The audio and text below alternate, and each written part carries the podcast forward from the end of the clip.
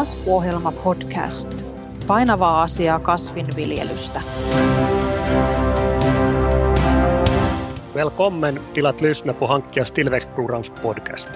I denna podcastserie fokuserar vi på finsk växtproduktion och hur man använder produktinsatser effektivt. I denna Hankkias tillväxtprograms podcast fokuserar vi på potatis. De senaste förändringar i potatisens kemiska växtskydd och användning av bladgödsel samt biostimulanter. Idag diskuterar Erik Lindros från Nordisk Alkali, Stefan Dalvik från Jara och Arto Markkula från Syngenta. Jag heter Mikael Lindros och jag arbetar på Hankia. Under den kommande halvtimmen kommer vi att diskutera om växtskydds och gödslingsåtgärder i potatis under växtsäsongen. Den aktiva substansen mankoseb som används mot potatisbladmögel har nu fasats ut. Hur påverkar det bladmögelbekämpningsprogrammet? Den gamla välbekanta Reglon är på väg ut. Var kommer att ersätta den i potatisens plastdödning? Metribuzin innehållande produkter Senkor och Mistral är också på väg ut från ogräsbekämpningen. Går det att bekämpa ogräs på samma sätt som tidigare eller ännu bättre? Biostimulanter har äntligen också introducerats på den finska marknaden. Nu måste vi få veta hur vi bäst använder dem. Vilka bladgödselmedel i Aravita-produktfamiljen är det bästa för potatis? EUs beslut om användningen av olika verksamma ämnen inom växtskydd inverkar på olika vis på odling av olika växtslag. För potatisens del sker det nu samtidigt flera förändringar i Finland. I andra hand har man i flera år klarat sig utan verksamma ämnet mankotseb i Sverige, men i Finland har medlet använts ännu allmänt de senaste åren. Arto, hur ser ni att mankotsebs bortfall kommer att inverka bladmögelbekämpningen i potatisodlingen? Ja, Mangotsepp har använts sedan länge mot bladmögel och den har givit skydd mot sjukdomen under inte så svårt sjukdomstryck. Den har också givit sidoskydd mot torrfläcksjuka som under de senaste åren inte har förorsakat så stora förluster tack vare revustopp som också bekämpar den. Men eh, då räknorna går ut så måste man sätta ännu större fokus på bladmögelbekämpningen så att sjukdomen inte förorsakar problem till exempel under lagringen. Det betyder att man ska från helt i början av växtsäsongen se till att bladmögel aldrig får fäste i potatisbeståndet. Den första behandlingen ska göras i tid. Tidigare användes mankotsepphaltiga medel i den första sprutrundan, men i framtiden den ska vara revus. Också den andra behandlingen är bra att göras med revus eller revustopp. Äh, därför att på så sätt formas det en långt hållande skyddszon inne i beståndet. Efterföljande besprutningar med andra medel håller skyddet på då beståndet växer till. Man ska också komma ihåg torrfläcksjuka som potentiellt också gynnas av att mangotsep nu är bort, men också av näringsbrist. Är det inte så att även gödslingen och näringsbalansen inverkar på potatisens smittorisk? Stefan, skulle ni kunna berätta mer om det här? Gärna. En balanserad gödsling och växtnäring är A och O även för potatis som andra grödor. Och när växten har all näring i balans så är förstås motståndskraften mot blad och andra sjukdomar mycket större. Och därför är det ju viktigt att vi redan vid sättning använder oss, använder oss av rätt Jara Mila Heavy-produkt.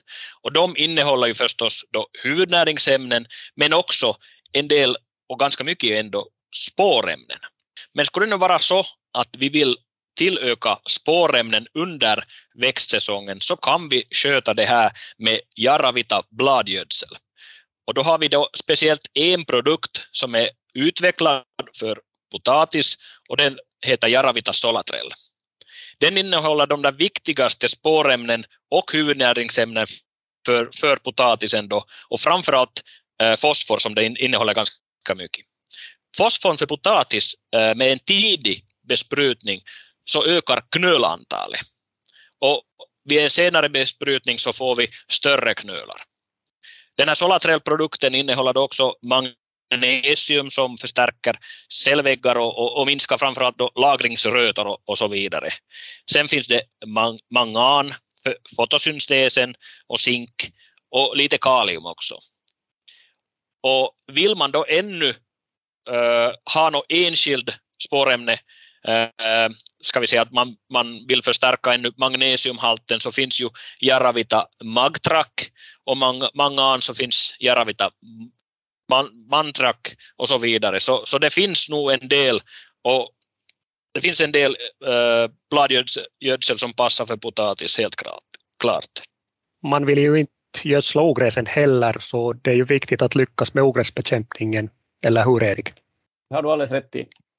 Eh, vi har ju möjliga ändringar på gång inom herbicidsortimentet. Det gör att vi ska göra det mesta för att få ut all effekt av de produkter vi har tillgängliga. Det absolut viktigaste när det gäller ogräsbekämpning är att veta vilka ogräs som finns på skiftet och att välja en bekämpningsstrategi efter det. det. Olika preparat har olika styrkor och, och det behövs olika preparat för olika ogräs. Alltså till exempel Proman är, är väldigt bra på baldersbrå och svinmålla medan Boxer är bra på, på till exempel snärjmåra. Jordarten och mullhalten så påverkar ju även effekten framförallt på de markverkande produkterna Eh, där en hög mullhalt minskar effekten eller i alla fall kräver en högre dos av det markverkande preparatet, så det är viktigt att, att komma ihåg. Eh, bäst effekt uppnås när marken är fuktig och, det, och den är fint preparerad. Men även tajmingen kan vara av väldigt stor betydelse. Eh, I de andra nordiska länderna så är det väldigt vanligt att man gör ogräsbehandlingar med markverkande preparat redan i ett tidigt skede, alltså en behandling sju till tio dagar före uppkomst och sen behandling just precis vid uppkomst med en markverkande och brännande produkt, som till exempel eh, Proman plus Spotlight. Och med det så har man fått väldigt bra fungerande strategier mot till exempel nattskatta och bägarnattskatta som, som har blivit ett större problem än i Finland. Eh, en annan möjlighet är sen att, att kombinera eh, Proman och Boxer vid, precis vid uppkomsten av, av potatisen. Ja, och pratar man om, om rotogrästistlarna så, som har varit problem i potatis sedan länge. I somras testade vi tankblandning Boxer plus Titus mot tistlar i potatis, alltså fett och åkatistel. Boxer plus Titus sprutas två gånger.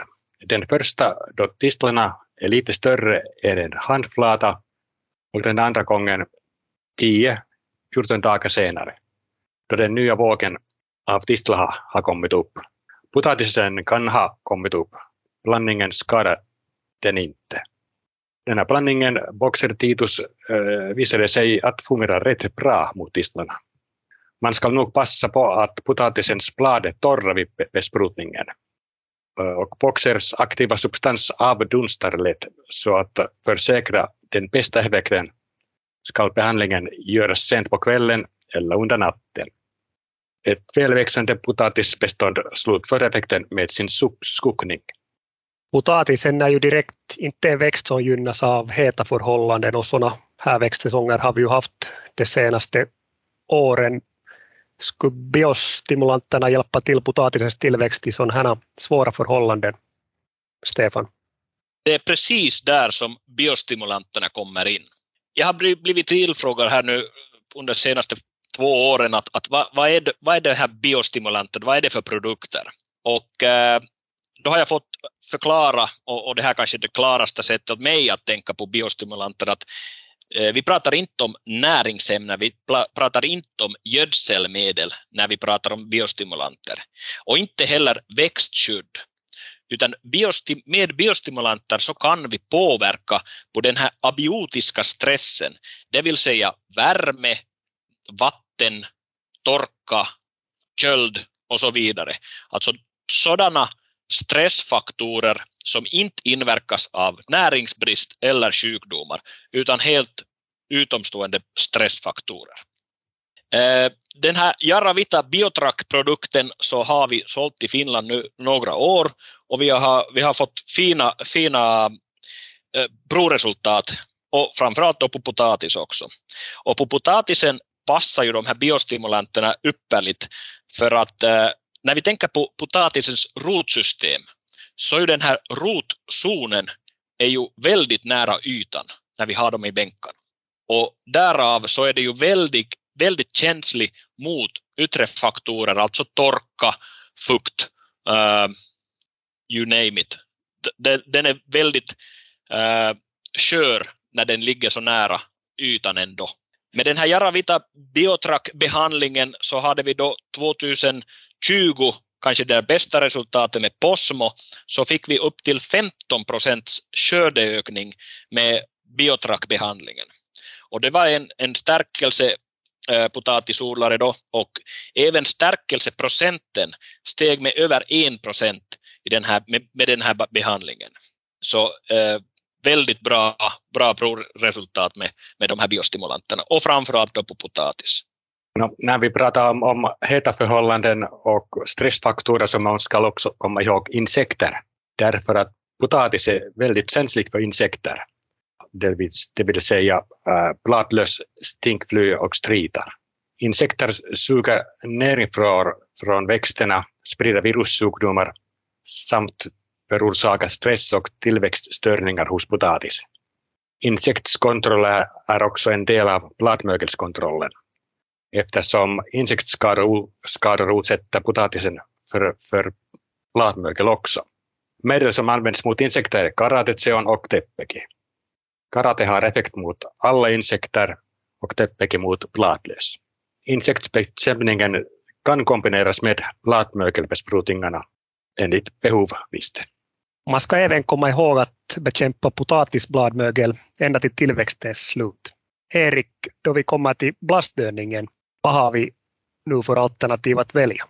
Situationen gällande blastdödningspreparaten så är, är just nu oklar, eller i alla fall i en, i en omänd, omändringens tid, äh, där eh, äh, Reglon har fasats ut på EU-nivå, men vi har en dispens även i år för 2020, 2022 och Spotlight Plus är registrerat så som förut. Äh, därtill så förväntas en registrering för ett, ett, ett nytt preparat som kommer att heta Misuki, som är baserat på en, på en aktiv substans som heter pyraflufen. Eh, vi vet dock inte ännu i dagens läge när den kommer att komma, den här registreringen. Eh, förhoppningsvis senast i alla fall till säsongen 2023. Eh, det preparat som blir kvar efter, efter Reglon så kräver ett lite annat tankesätt eftersom det inte är riktigt lika snabbverkande som, som Reglon har varit. Uh, och det kommer att vara viktigt att, att de här blastdödningsstrategierna väljs enligt de krav som, som sorterna och väderleken och gödslingsnivåerna sätter. Uh, så det kommer att vara viktigt att, att börja behandlingen i tid och, och helst göra den i så soliga förhållanden som möjligt eftersom det förbättrar effekten av, av, av både Spotlight och även, även det här nya kommande preparatet. Uh, därtill så gäller det att anpassa kvävegivan noggrannare efter vad, vad sorten, sorten behöver och, och vad, vad jordarterna ger ifrån sig när det gäller kväve för att eh, man på, på så vis kan få, få igång den, den naturliga mogningsprocessen just i det, bör, i det skede när man, ska, när man vill göra den här blast, blastdödningsbehandlingen. Så det för det snabbar upp, snabbar upp effekterna väldigt mycket. Men man ska förstås komma ihåg att en annars balanserad och tillräcklig gödsling är, är precis lika viktig som, som alltid annars för att producera en stor och, och kvalitativ skörd. Eh, en mekanisk blastkrossning kommer säkert att vara en del av, av, av blaststyrningsstrategin i vissa, i vissa sorter eh, tillsammans med den kemiska eh, behandlingen och, och, på de mest murrika jordarna. Men i de flesta fall så kommer man nog även i fortsättningen ha möjlighet att behandla, behandla blast enbart kemiskt. Eftersom den är lite långsammare, den här effekten, så är det viktigt att komma ihåg att hålla upp, hålla upp eh, bladmögelskyddet med, med spordödande produkter som till exempel Ranman, Ranmantopp eller, eller Chilan ända till slut. Och effekterna av de här uh, nya strategierna har varit väldigt bra i försök, förutsatt att, att de här sakerna eh, tas i beaktande. Trots förändringar i medelurval ändrar inte potatisodlingens syfte. Skördens mängd och kvalitet är fortfarande de faktorer som inverkar mest odlingens ekonomiska slutresultat. Omställning hämtar alltid med sig utmaningar, men vi klarar det här tillsammans. Tack att ni lyssnat på tillväxtprogrammens potatispodcast.